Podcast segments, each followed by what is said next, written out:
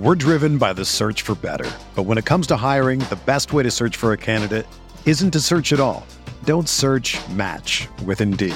Indeed is your matching and hiring platform with over 350 million global monthly visitors, according to Indeed data, and a matching engine that helps you find quality candidates fast. Ditch the busy work. Use Indeed for scheduling, screening, and messaging so you can connect with candidates faster. Leveraging over 140 million qualifications and preferences every day, Indeed's matching engine is constantly learning from your preferences, so the more you use Indeed, the better it gets. Join more than 3.5 million businesses worldwide that use Indeed to hire great talent fast. And listeners of this show will get a $75 sponsored job credit to get your jobs more visibility at Indeed.com slash BlueWire. Just go to Indeed.com slash BlueWire right now and support our show by saying that you heard about Indeed on this podcast. That's Indeed.com slash BlueWire. Terms and conditions apply. Need to hire? You need Indeed.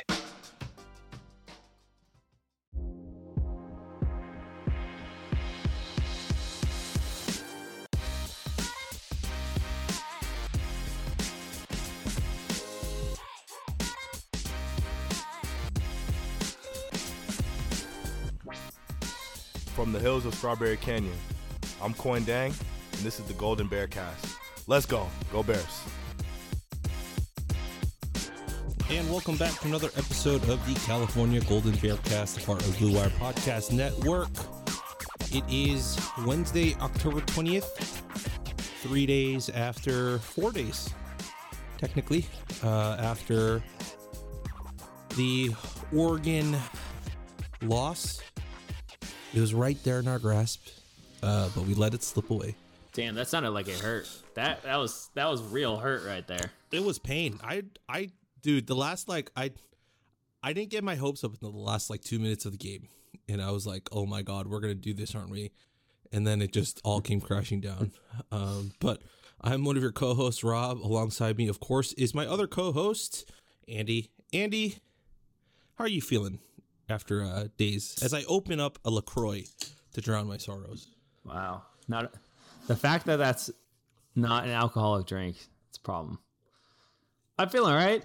I you know this is one of those games where I was absent, um, and I got to watch on on replay because I was really with no service in the middle of nowhere. I I've done that more this year. I found, but I think I was Twice? I've, yeah, twice. But on the Washington game, I came out out from that magical place. This time, I was like, nah, I'm gonna stay. Wasn't worth But- it. Uh, it was. It's just more the same. You know, it's tough, and I just sort of, I, I honestly just looked at this and was like, forget it. Let's just dust it off and move forward. But what about you? Where are you at? Uh, for me, like, I, I see moral victories are like a weird conundrum for me, but this felt like a moral victory win. Like, this felt like a okay, our defense might have turned the corner, uh, barring from like maybe one or two drives where we kind of were gassed and a little lackadaisical, but uh, outside of that, I thought the defense performed well. Um, granted, the one drive that they didn't perform well in was the go-ahead touchdown, so there is that. Uh, but overall, like to hold Oregon to under under like 27, um, and to do it in that fashion, uh, up there in Autzen, and then the offense like doing pretty well up until the second half, in which they kind of just started to crumble. But um, I mean, I don't need. I don't even think we need to go through the stats. I think we just need to kind of flesh this game out. There are some questions from fans uh, and listeners that we kind of um, I'll kind of throw in there as uh as our guiding principles through this conversation. But um, yeah, I mean, talk me through it. Talk me through your how you process this victory, like what to take away from it, what not to take away from it. What are you angry about? What are you not angry about? Whatever you want to talk about, Andy. The floor is Wasn't- yours. Wasn't Sid at this game? I'm sure she was. No, isn't she graduated? No, I Hasn't think she she was there. Oh. I think she went. So, um, I don't. For me, one something that's really fun to do is to watch the Wilcox post game press conference and then watch the one on Tuesday. Yeah. It's a different human being. But I don't know. What what are we gonna call this? The Broken Record Podcast? I'm just gonna come up here and say the same thing over and over and over again. I, I I just like walked away from it was like good. We played a competitive football game. That's what I expected we would do. We had the opportunity to win, and time and time again, we don't win these games.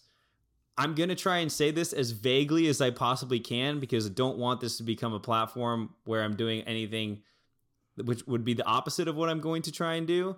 But at some point, guys, we've blamed everyone we could possibly blame. Right? Haven't we? We I think we've blamed every single except one one particular region we don't go after. And so for me, I'm just like, all right, it's going to be what it's going to be this year. This year is going to be what it's going to be. We might play close with Oregon.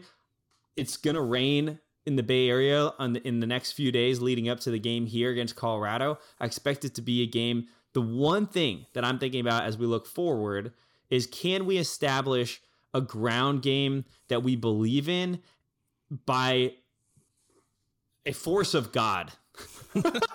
Divine Right? intervention is what you're Divine looking. intervention might lead to our offensive coaches realizing what Nam's been tweeting about all week, which is that our yards per carry is actually really good, but he just wishes our coaches would understand that. The disappearance of the offensive line is the most fundamental concerning thing for me about this team period full stop the de- it's not the defense it's not the rest of the offense it's the offensive line disastrous performance against Washington State, and then you're going to go up against Kayvon and Thibodeaux. expect, Yep. yeah, you're going to expect. I wasn't going to try and pronounce Yeah. it. I was like Tibbs, um, and then you're going to go up against Oregon's athletes and do better. I mean, like there, I think there's real concern around Angus McClure's job security.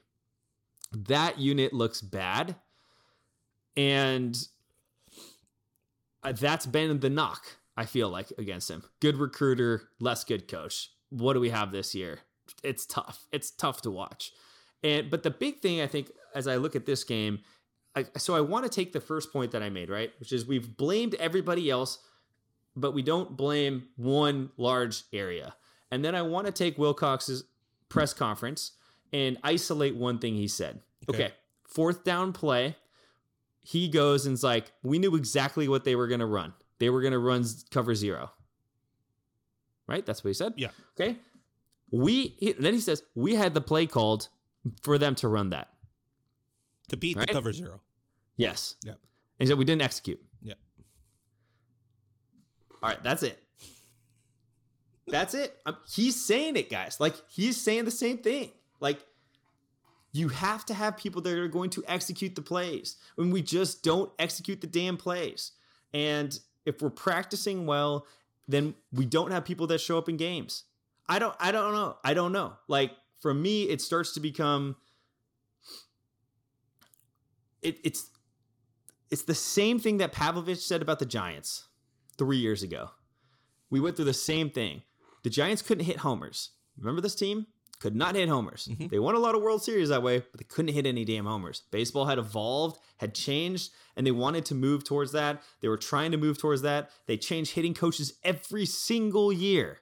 They would change it, change out the hitting coach, change the assistant hitting coach, change the bench coach, move the bench coach to the third base coach. And finally, Pavlovic was like, you can, I was either Pavlovic or Schulman you can change the coaches as much as you want, but when do you start to look at another direction?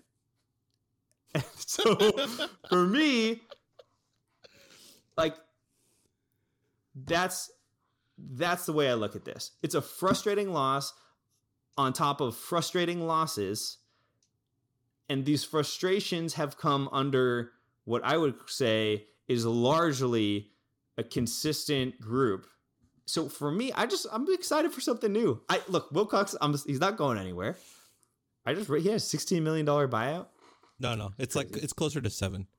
Oh, I thought that was wrong. I was Yeah. like, that's insane. Yeah. Um, so seven million dollar buyout. He's not going anywhere. Expect us to win maybe two, three more games this year. And then I'm going into next year with a new quarterback. Hopefully, And uh why can Chase stay? Chase can't stay. Yeah, he still has an extra year of eligibility. Okay, so we're maybe we're not going into next year with a new quarterback, but you go into next year with, and you look at that and you say, okay, we're going in with a different unit, and what can you? I mean, like that's the only thing I can bring myself to look at. I'm rambling, Rob. Where am I at? Insane, rambling, lost. I didn't get much sleep last night. Like, where are we at? I think it's all of it. It's all of it combined, right? I mean, so here's my thing about what you were trying to say without trying to say it is as as guys like you and you and I, like we start off as fans, right? And we still kind of are. But we've evolved into this thing of like we're slightly more analytical when it comes to this and a little bit more rational. We're not as irrational as we used to be probably Mhm. after years of of doing this and writing and and how to how to watch a game, right? um, you've you've definitely probably see things now that you probably weren't seeing like three four years ago. I definitely am seeing things that I didn't used to see three four years ago. But that all being said, like when you look at a thing like this and you try and you try and pinpoint like what exactly went wrong or who exactly is really to blame here there there isn't a one like clean cut answer right? Because the dichotomy of like how a football game or any sports game works is yeah you can blame the manager or the coach who is supposed to prep these players but the players are the ones that are on the field executing the preparation. So can, we can blame the preparation but then at the same time we don't know what that preparation is like. So we can't fully blame the coaches. And we go out there and we see the players execute and like especially collegiate it's this weird relationship right? Like we we don't want to blame the college athlete. Like we we just don't want to blame the 18 to 22 year olds that are on the field playing for the university. We don't want to do it. Like it's taboo and we try to steer away from it. We don't want to become that fan base that does it. But at least from an analytical standpoint and how we rationally look at a game we should be able to separate that and look at the on-field product of what's going on and saying that's the right play call. That player has to make that catch. That player Yeah. has to make that throw. That player has to make that block. Like i think i think that's fairly within reason. 100% within reason. Where you go after players and saying like ah you suck. You shouldn't even be at this university like that type of stuff no that's that's way way crossing the line. But analyzing directly what is on the field happening like i'm not going to go out and say like oh he's he he's probably one of those guys that doesn't practice hard during the week. Like he thinks he can just game it out. No you don't go after character. You go after the actual numbers and what you see on the field with your eyes and how it's being played out. So i do think that is a valid question um, and concern. And then my devil's advocate point to you would be if the players aren't executing isn't it the coaches decisions to make the changes necessary to find players that can execute. Right. That's and that I think is a fantastic segue into something that I've been thinking about, which is let's, you know, you listeners of this podcast, let's put ourselves in the position of thinking about what would you do as a head coach in this position? You're one in five. The season is largely a wash. Mm-hmm. Your job is relatively safe. Outside of a complete tank in the last uh seven games? No there's not that many left. How many Six. ga- six games. Uh okay so do you throw in like, for me i know where i'm at. I'm like let's i want to see younger guys. I'm like i've man like the, i just feel like i'm ready to see what else it is and to explore what that's like and we're doing it on defense Yeah. but we don't do it on the offensive Yeah. side of the ball. And that's really where, like, if you told me that I had to burn Kai's Met red shirt, I'd probably do it. And I think that might be a that's probably a pretty far out take. I might get Yeah, some ju- judging for that, that, he's one. not even on the depth chart like over the last seven weeks. Yeah. But like, and I miss Jaden Casey. I miss Jaden Casey. And I don't know what Jaden Casey's going to be, but I miss having him on this roster. The uh but for me there's excitement in just rebuilding and retooling and maybe it's just cuz I went through this as a Giants fan. We re, re, we rebuilt for 3 years. You know, maybe call it 2 2 plus, but we put that mindset on and said we're going to rebuild. You the nice thing about college football is you don't have to wait that long. Yeah. You don't need to rebuild 3 over the course of 3 or 4 years you can rebuild in over the course of a half one and a half seasons. And so for what in the why okay, so why? Why do I want to rebuild? Why do I want to reset? Because I've been watching the same damn thing for like four straight years. And if you it's like, all right, this game was like everyone we've all seen this game before. We've all seen it. We've seen it this season, we've seen it last season, and we saw it the season before that. And we win some of them, we lose some of them, but we want something more and we've seen the same thing like the same like we've seen the same offense we've seen two different offensive coordinators but produce very similar results. The only difference i would say between bill musgrave and beau baldwin is that we have a better run game now. Slightly more use of the tight end. Other than that i i mean look route concepts what we're doing different. Production wise i look at it and i'm like it largely feels the same. We have good drives where we put everything together, and we have drives where we completely turtle up.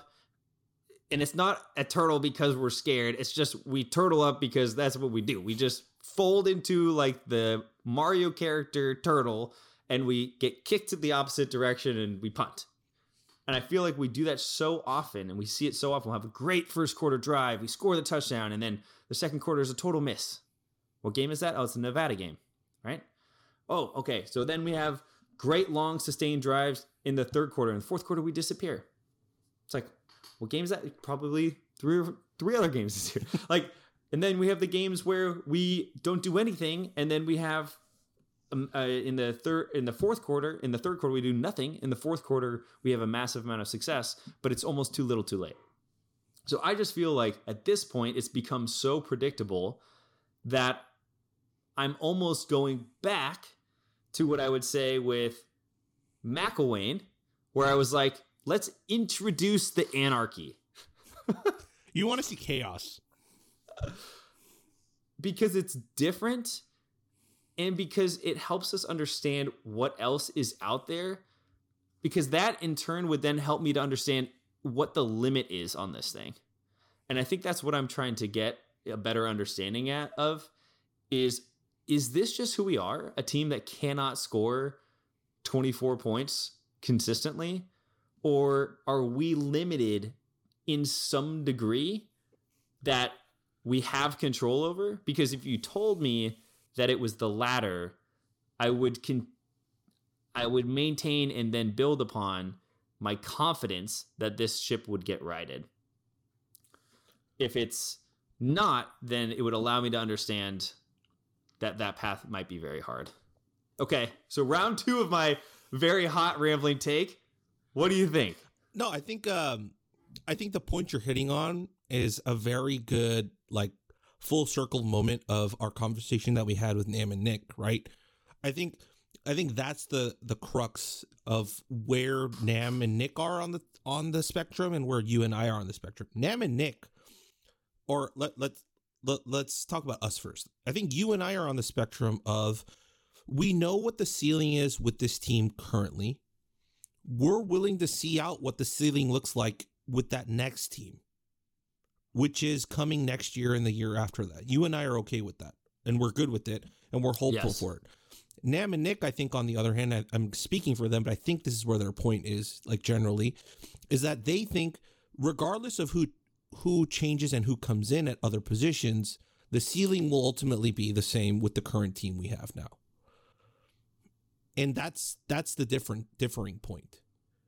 Um, for me, I'm I'm on board with you. I so I was talking to this in our like in our for California guys is our group chat, and I what I was saying was I honestly think like if if statistically like numerically we're out of the running for a bowl game, right? the moment we cannot get to six wins, you throw all the young guys in. Why would you not?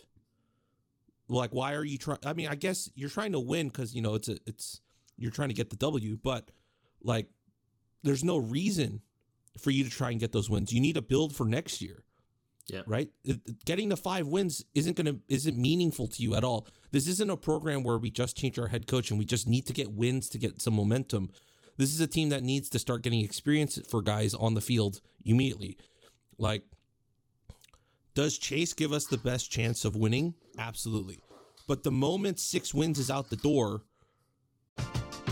We're driven by the search for better. But when it comes to hiring, the best way to search for a candidate isn't to search at all. Don't search match with Indeed. Indeed is your matching and hiring platform with over 350 million global monthly visitors, according to Indeed data, and a matching engine that helps you find quality candidates fast. Ditch the busy work. Use Indeed for scheduling, screening, and messaging so you can connect with candidates faster. Leveraging over 140 million qualifications and preferences every day, Indeed's matching engine is constantly learning from your preferences, so the more you use Indeed, the better it gets. Join more than 3.5 million businesses worldwide that use Indeed to hire great talent fast. And listeners of this show will get a $75 sponsored job credit to get your jobs more visibility at Indeed.com slash Blue Wire. Just go to Indeed.com slash Blue Wire right now and support our show by saying that you heard about Indeed on this podcast. That's Indeed.com slash Blue Wire. Terms and conditions apply. Need to hire? You need Indeed. You need to put in someone younger. Like just to see what that kid can do on the field in a real game. Right? There's no other opportunity to do that. Garbage time is not the same as giving a guy a four game run to end the season in a in a shot season anyways. Plus if as a starter in practice. Yeah, Exactly. totally agree. It's it's totally different. So I think I think you're play. I, I think Wilcox is playing for the six wins right now, as he should be. Right. I don't think he should tank the whole year. You go for the six wins. If you can, if you can string off five five more wins out of the last six games, you're getting to a bowl game. Then you're then good. You made the right choice. But the moment you are mathematically out of it, you need to start just putting in the younger guys because the older guys aren't here. I mean, what's the point of playing the older guys? And like, I get you're trying to give them, you know, the play time, and you know, this might be their last go around in college football, but that's negligence to your program if you're not building towards the future, right? And you, the only way you do that is getting guys playing time and not just practice, but like actual live reps. And like to your point, like we've done that with the defense, right? Femi's been playing, Lou's been playing. I mean, Colin Gamble is still a young dude too, so Colin's been playing. Um, you see all the other young guys across the front seven as well that are. I feel playing. like we discover a surprise defensive player like Bimage every year. right, but Bimage isn't a freshman though. No, I know. Yeah, but I get I'm your just point. saying, like Trey Paster like- played really well against Oregon. Right. Femi played really well against Oregon. Those are two inside linebackers that just this that's that's case in point to what I'm trying to say. There's nothing Yeah. like in-game experience to see whether they can sink or swim. And clearly some of these guys are swimming. So why aren't we doing that on the offense? I don't know. I mean, I guess you could say that they're doing that with Jeremiah Hunter and they're doing that a bit with Damien Moore too. Um but I mean, all in all, like I'm looking at this going, you got to start playing the younger guys at some point, and I think that will be the the crux of the art that that little moment. Like this is not a good example, but I'm gonna do it anyways. Uh, I'm prefacing that. Like the whole Ed Orgeron thing right now, it's like he's gone, but he's coaching till the end of the year. Like, what does that accomplish? In like any sort of form, like what does that accomplish? He's a dead man walking on campus. Like he's gone at the end of the year. You think the dude's gonna be out recruiting for LSU? No, of course not. Like, is he like? How do you know he's gonna be doing his best job? But that's Ed Orgeron. Um, but that's kind of that's the same generic scenario I'm building off of. Is you play, you know, some of the senior guys the last five games meaninglessly because it's not going to get us to a bowl game or anything. It's just just literal, just normal. You could call it exhibition games, and it wouldn't really matter. Um, the younger guys though could potentially use that to build on and going into next year, right? And Yeah. if you're if you're not putting guys, I mean, the coaches have talked about this all the time, right? It's like preparation, like it starts with them, and they need to identify like who plays and like who is gonna elevate this team and putting the team in the best position to win. And if you're not looking ahead to next season without a bowl game in hand, and you're not playing the younger guys and not seeing, then what are you doing? is what I would ask. Right, and that's what we did under Dykes. right. We did that on our way to a five and seven season, and we came into the next year with zero idea who would be a starting starting quarterback or even who to look to. Mhm. And then we had to figure out was it Bowers, was it Garbers, right? That was that entire battle. Yeah, but then he left, or he was let go. So So I think it's really well said. I thought of the player I thought of was like Nate Rich. Like the inside linebackers are actually a really good example Mhm. of that. Yeah, Nate Rutchena, right against uh against Washington State, that interception, Wilcox- very Yeah. very good play. And you know, and then didn't play against Oregon. Like we rotate really well defensively to find what works. And I don't feel like we do that. And there are plays that like okay, perfect example of the, like here's what frustrates me about the offensive side of the ball. Ooh. We have had turnovers in the last 2 weeks that would have flipped game script. But we don't do anything with them Right. the amount of empty possessions we have after a turnover is like one of the biggest differences I can think of between this team and what we did in 2019. I felt like in 2019 we would capitalize when we would win that turnover, we would go down and score and put points on the board. But we you, like I swear we get a turnover and we're just like, here, have the ball back. We'll punt it right back to you. We don't actually want this. We'd rather play on the defensive side of the ball. It's super frustrating. And I think that cycling more like and I also wish that we could have I was just thinking about this. Like we use Chase as a runner Mhm. in goal line situations, but like do we have an athletic option that we could put back there as wildcat formation? Because I was super interested to see if, because most other teams wouldn't run their quarterback. Right, So the reason why why did I bring this up? On the I watched the seven plays from the goal line from about 18 different angles via YouTube. And the best one I saw was a fan that was recording the whole game in Oregon. It was a very interesting thing. But you look at what Chase had as a runner, and he, he had end zone mm-hmm. if he bounced off of the right side of that block. I think that was the sorry, the second down, or was it the third down play Yeah. where he ran it? Yeah, I yeah. think There's the third down play. And and instead he ran off of the inside block and ran right into the defender. He had two guys on the outside. He had a tight end and he had a blocker in front of him. This tight end was sealing the outside of that, which would have put him like because I know people would say, okay, you see that defender there, he's going to get there, but no, like our tight end was there. He had the right side. I I have a hard time believing that a running back wouldn't necessarily see that, where a quarterback isn't. And Chase is a great runner, so I don't mean to knock that. It's just a matter of like a running back is going to have the vision for seeing that, like a Damien Moore would have the vision for seeing that versus a quarterback because they've been doing it longer. It's well, the game will be slower for them. So Well, here's here's the stat that kind of helps you out here. So this is from Hythloday, who uh, writes for Addicted to Quack. He's probably one of the greatest like football charters and like stat guys I know. Uh, but we're Peter and I and Nick were talking on Twitter about um, play selection and all that. There's a great article that Peter wrote on Write for California that's up Evans Hall where it charts like our play tendencies on first, second, and third and fourth down by quarter. It's really good. I highly recommend you read it. It is free too, so please go read it. It's not premium. But here's here's what Peter was talking about. He said, uh, "This is Cal's best play selection by down for non-conference games or non-Sac State games. So all games except for Sac State, right? First down is pass. You have an average yards of 6.3 uh, yards per attempt with a median of four. Second down is also pass, 6.47 yards per attempt, median of two.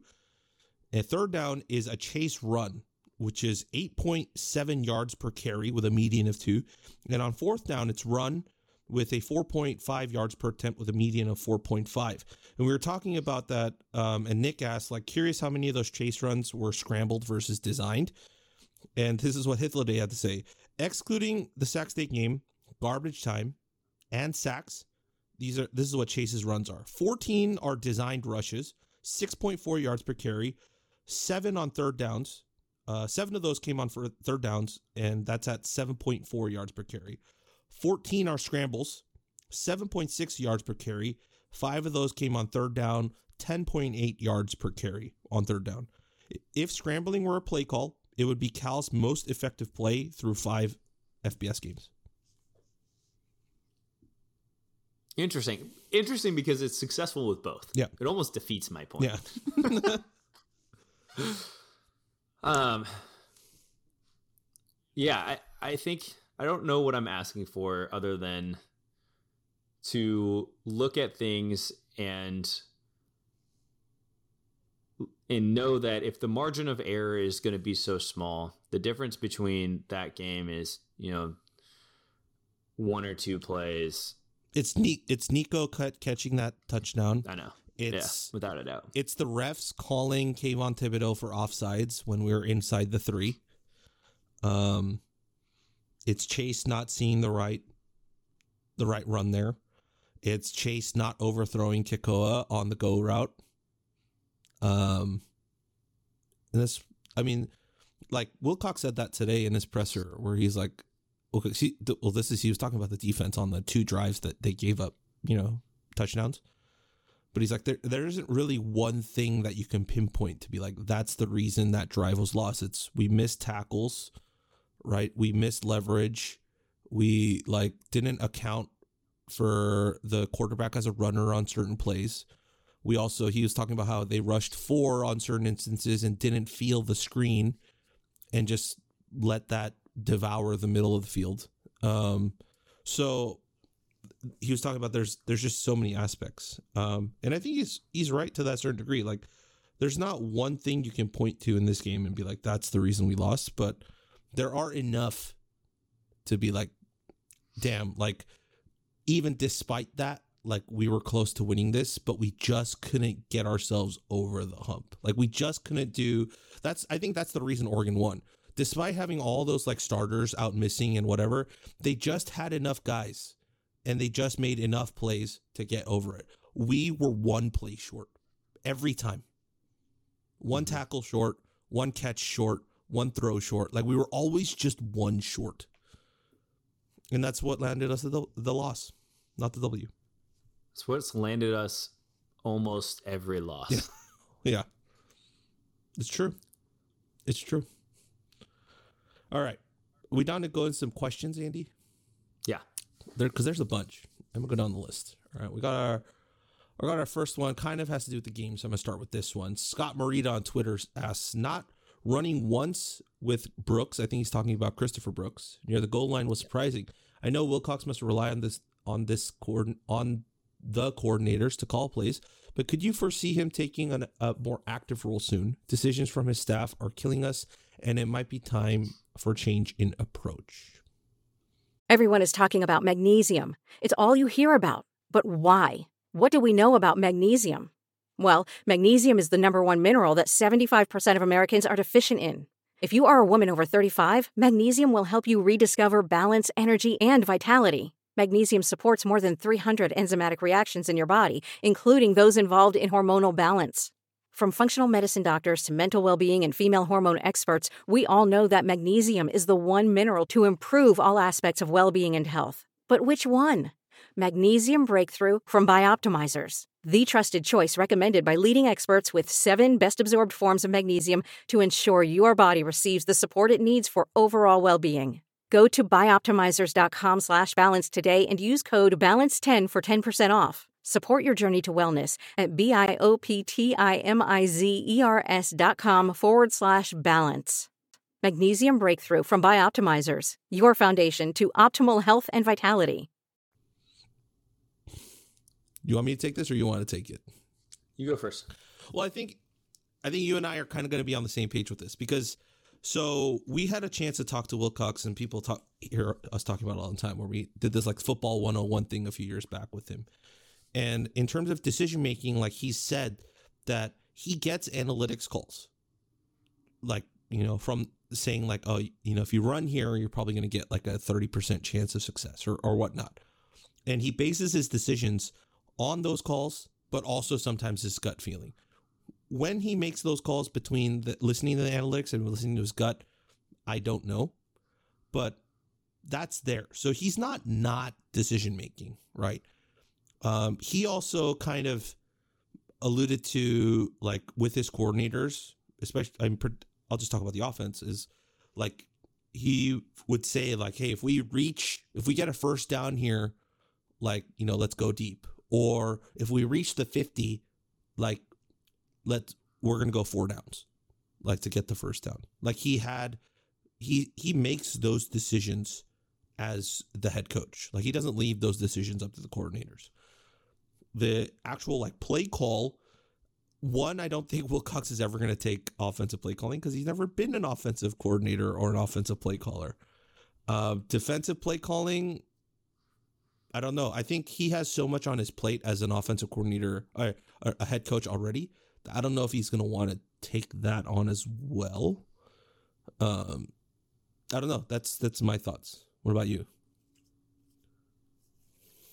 I think in a different vein, it's tough. I don't know.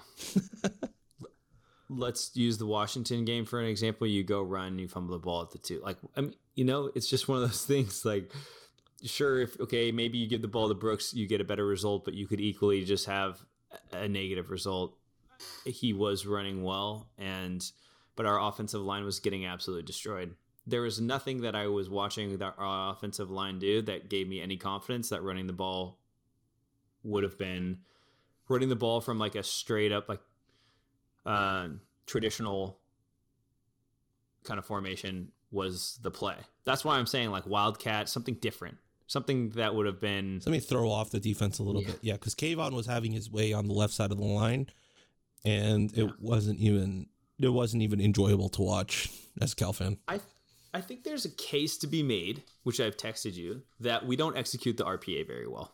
RPO. Sorry, we use RPAs at work. Yes, RPO.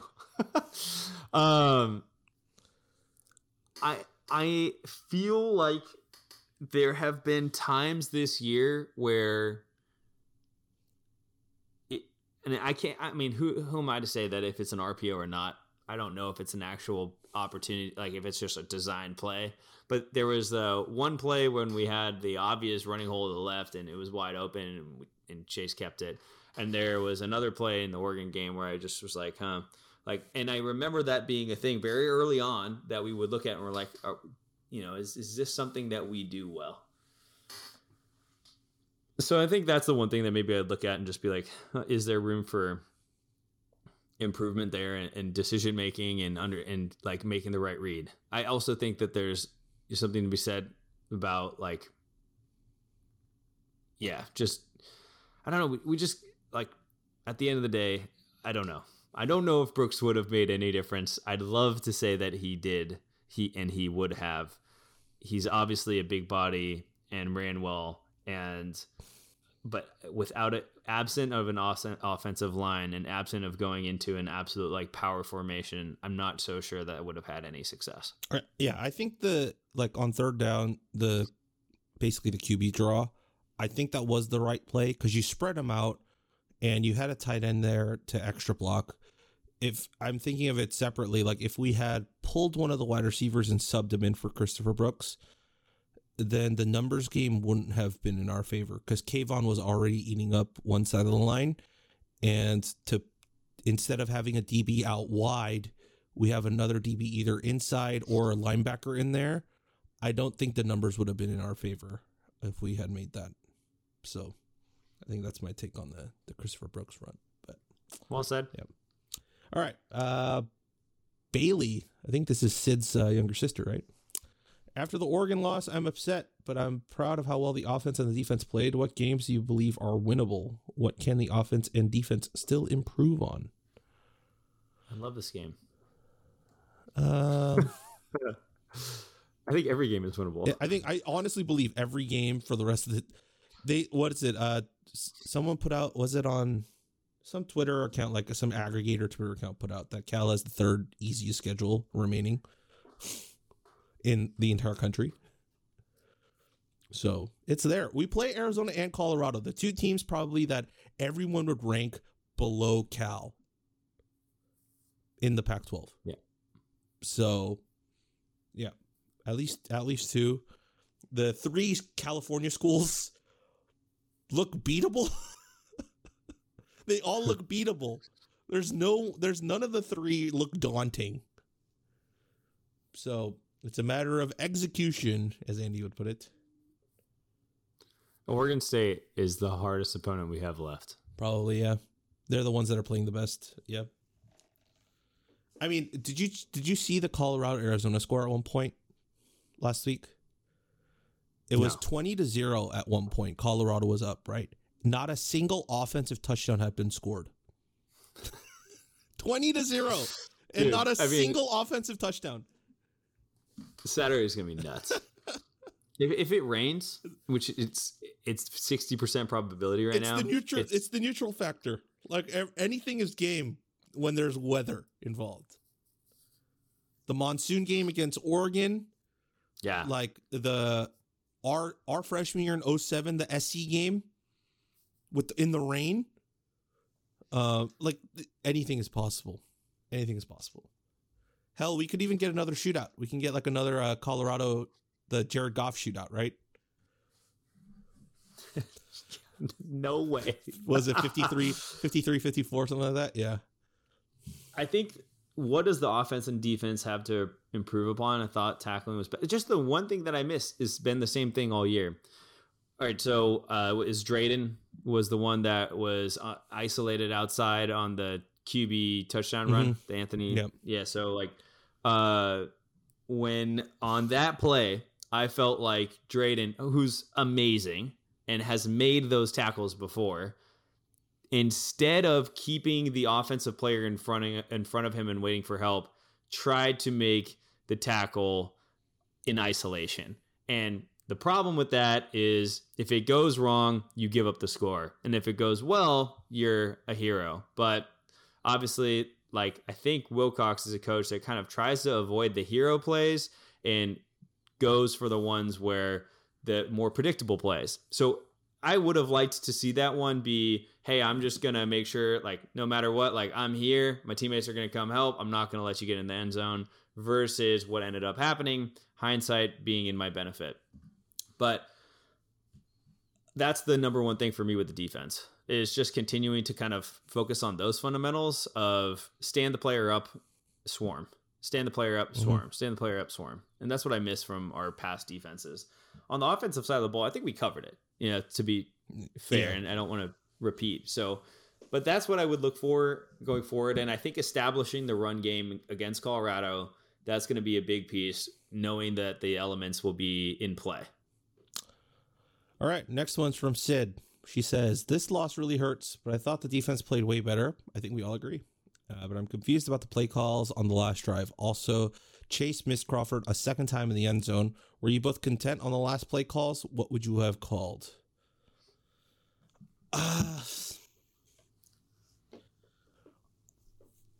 So the the only play that I'm like that I'm like curious about is the actual final play, like that fourth down play. That's the only one because we never got to see the play actually develop or like, like happen. Right? It just he he just threw it as he went down, and it was like like I mean, with the one play we haven't talked about, like then we gotta we gotta clap it off to was Chase keeping the drive alive with that shovel pass. Like, good lord, like like that was um incredible incredible heads up play. Um, and then the Oregon guy's like all like pointing, saying he was down, but he's like clearly not down. he's like a foot above the ground. Uh, but man, that that was such an impressive play uh, to keep the drive alive. But then, yeah, That play was insane. Yeah, it was absolutely insane. So the okay, so the last one is the last play is the one that I I'm curious about, and Wilcox has talked about this about how the closer you get to the end zone, the harder it is to execute a pass play because you just don't have the space that you can generate um, with like route concepts. So I don't know. I think they tried to go. I think they tried to go spread, and they tried to give maybe a chase a running lane of three yards to get into the end zone, but they held they held pat. And as you said, you know they went cover zero and they didn't execute. So everyone was man to man and just could not get an opening. And I think that's the thing that Hythloday said when I was interviewed on Addicted to Quack was just like the receivers are good, but none of them actually get good separation. And that can only sustain you for so long. Like, how many 50 50 balls are you going to come down with? Like, at some point, 50 50 balls aren't going to go your way. And that's that's kind of what it is, where Chase didn't throw to anybody. Well, he did throw to someone, but that was because he was under duress and he had to get the ball away. But there wasn't anyone to throw to, which means that there wasn't separation and it was man to man coverage.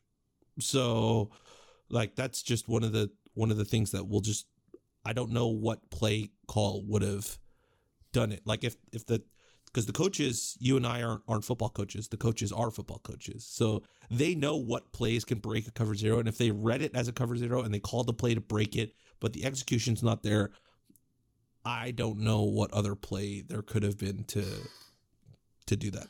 Like um, That's exactly what I was gonna Yeah. say. That's it. It's like if you, I, I've just, I think that is so illuminating that he was, and it was such an honest Yeah. Because post game Wilcox doesn't give anything besides honest answers and angry ones at that. And it was, we knew what the play was, we had the play called to beat it, and we didn't execute. Can you ask for a different play call? Doesn't matter. They already had the one that they knew would beat it. so it's like I I don't know. It was so confusing, but if you're gonna let three dudes in within a matter of two seconds, it's gonna be you know, I don't know if someone's supposed to leak out, if you're doing that on purpose, you know, one of those, kind of like a screen, like let them get back there, and then you open it up and you get create space, but whatever it was, it didn't look there's no semblance of nervousness that anyone had after watching that unfold from the Oregon side. Yeah. That was that. All right, we got a couple more questions. Uh Ryan asks with uh with Cal cash strapped due to their own missteps like giving Wilcox an extension when he hadn't earned one on that magnitude, is there a way they could even afford a decent replacement while paying another buyout? And thus is Troy Taylor the top option because of that?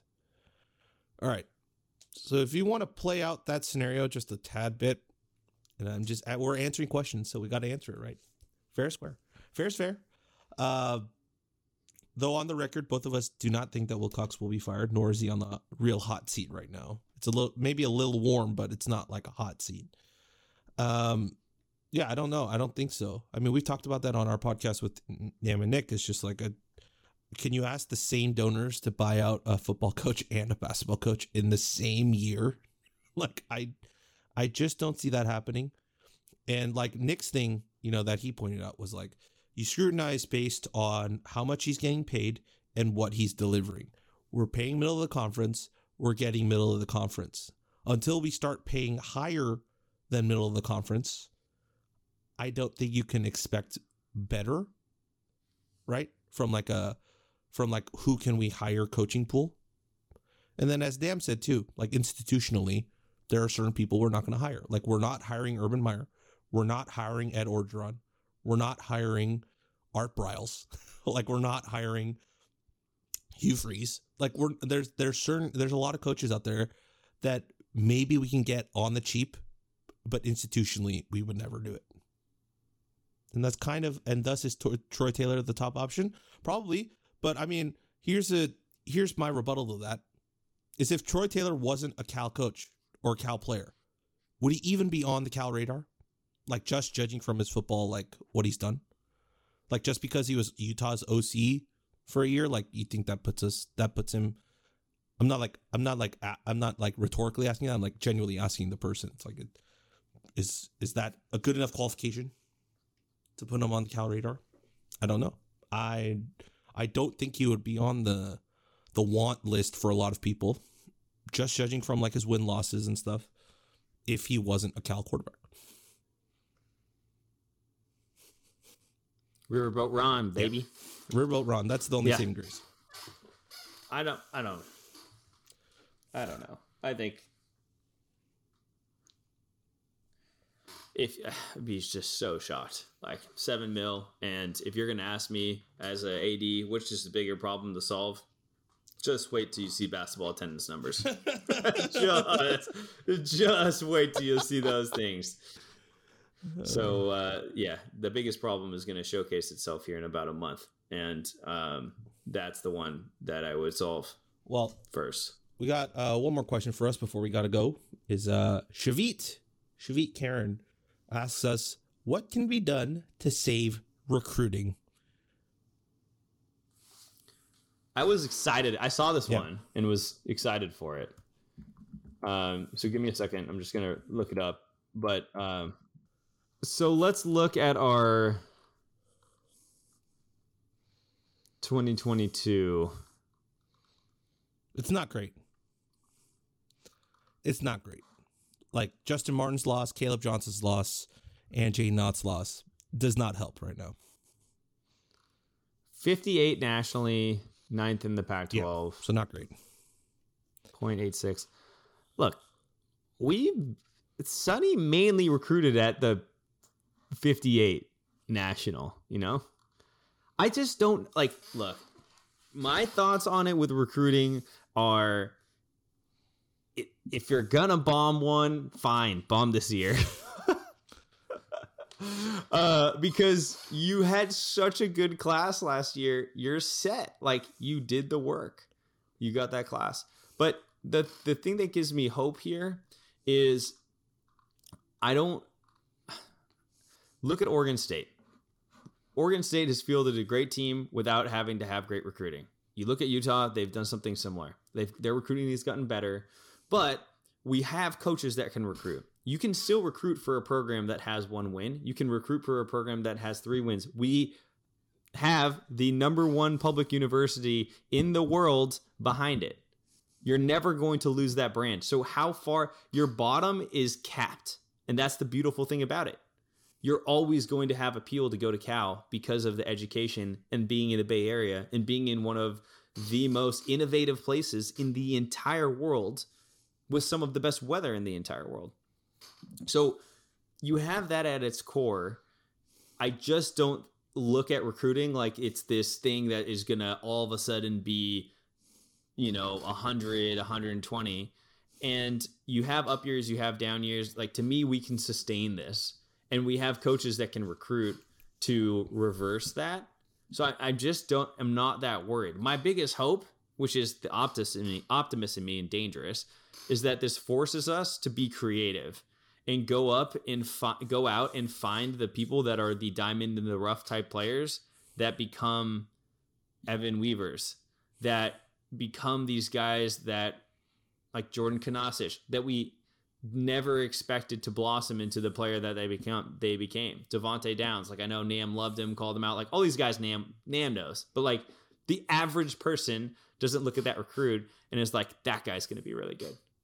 And I think like so I thought about this a lot and just sort of arrived at this place where I'm like, I'm very much at peace with it because I don't think the bottom is like the bottom of a season. A season is much lower than where I think our bottom of rec- recruiting can go. If we go two and ten, everyone's going to feel really bad about that season. But recruiting will probably be where it is right now. That's my guess. I don't see it as going much lower than that. Yeah, I think I think you're right. I mean, we haven't seen any defensive players decommit. The only players that have decommitted are three offensive players. And there's still a lot of time to get in. The only if you're if you're if you're starting to panic and you're getting a little if you're into the weeds about recruiting, the only concern I would have is we have a running backs coach who's been here for two years now and has not gotten a single running back in the door. That would be concerning. But there's still time, is what I'm saying, right? Um, like we lost our only quarterback recruit, and we've offered some other guys. But we need to get in another quarterback because we're most likely going to have a quarterback battle next year, and we need the competition. So there's that. Like Burl Toler is probably the only guy that you could look on probably the offensive side and go, his job is the safest because of the guys he's pulled in and the guys that he's brought in. J. Mike, Jeremiah Hunter, right? Kekoa, Nico, like all those, all these guys that have started to develop over the last couple years and play really, really well. Jeremiah Hunter is like the key point, right? J. Michael Sturdivant also, like judging from Instagram, does not have a cast on his arm anymore. So it could be that we see him a lot sooner than later. And Musgraves also alluded to the fact that some of these younger guys are looking like they're ready to play now. So, I mean, granted, I thought that they were going to play in the Oregon game, but maybe that's a little too much to drop them into their first game at Autzen. So maybe this week's the week. Maybe this week is the week against the uh, not that great of a team where you can throw on some of the younger talent and see if they can sink or swim. And we start to explode. Like, you know, Jermaine Terry's like started to show up on the Cal football social media like handles. I don't want to read too Yeah. many tea leaves, but I know. The the era the era is coming, man. The era is upon us. And the other thing too is like the transfer portal at you know at the, in this era is is way different than it's ever Yeah. been. You can add a lot of talent that way as well. but we just we also Um, just don't know what talent's available in the portal right now. We actually probably won't know that until what like after spring ball because that's when a lot of guys like see that they're not going to be in the depth chart for the following year and that's when they bounce. So like case in point UCLA picked up Zach Charbonnet from Michigan and look how he's turned out. So we just need to find a couple of those. Maybe add a quarterback uh, through the portal and, and see where that goes. But yeah, that's that's pretty much it that's going to be it for us uh, here on the California Golden Bearcast. You can follow us on Twitter at Golden Bearcast. You can follow us on the interwebs on all your podcasting places, networks. And uh, just remember, you can find most of our written stuff at writeforcalifornia.com. A lot of things have been going up this week. Of course, uh, if you're listening to this before the Colorado game, there will be a Colorado preview podcast with someone from Run Ralphie Report uh, later in the week. But uh, outside of that, that's it. And from myself and Andy, as always, go Bears. see you Saturday. Go Bears.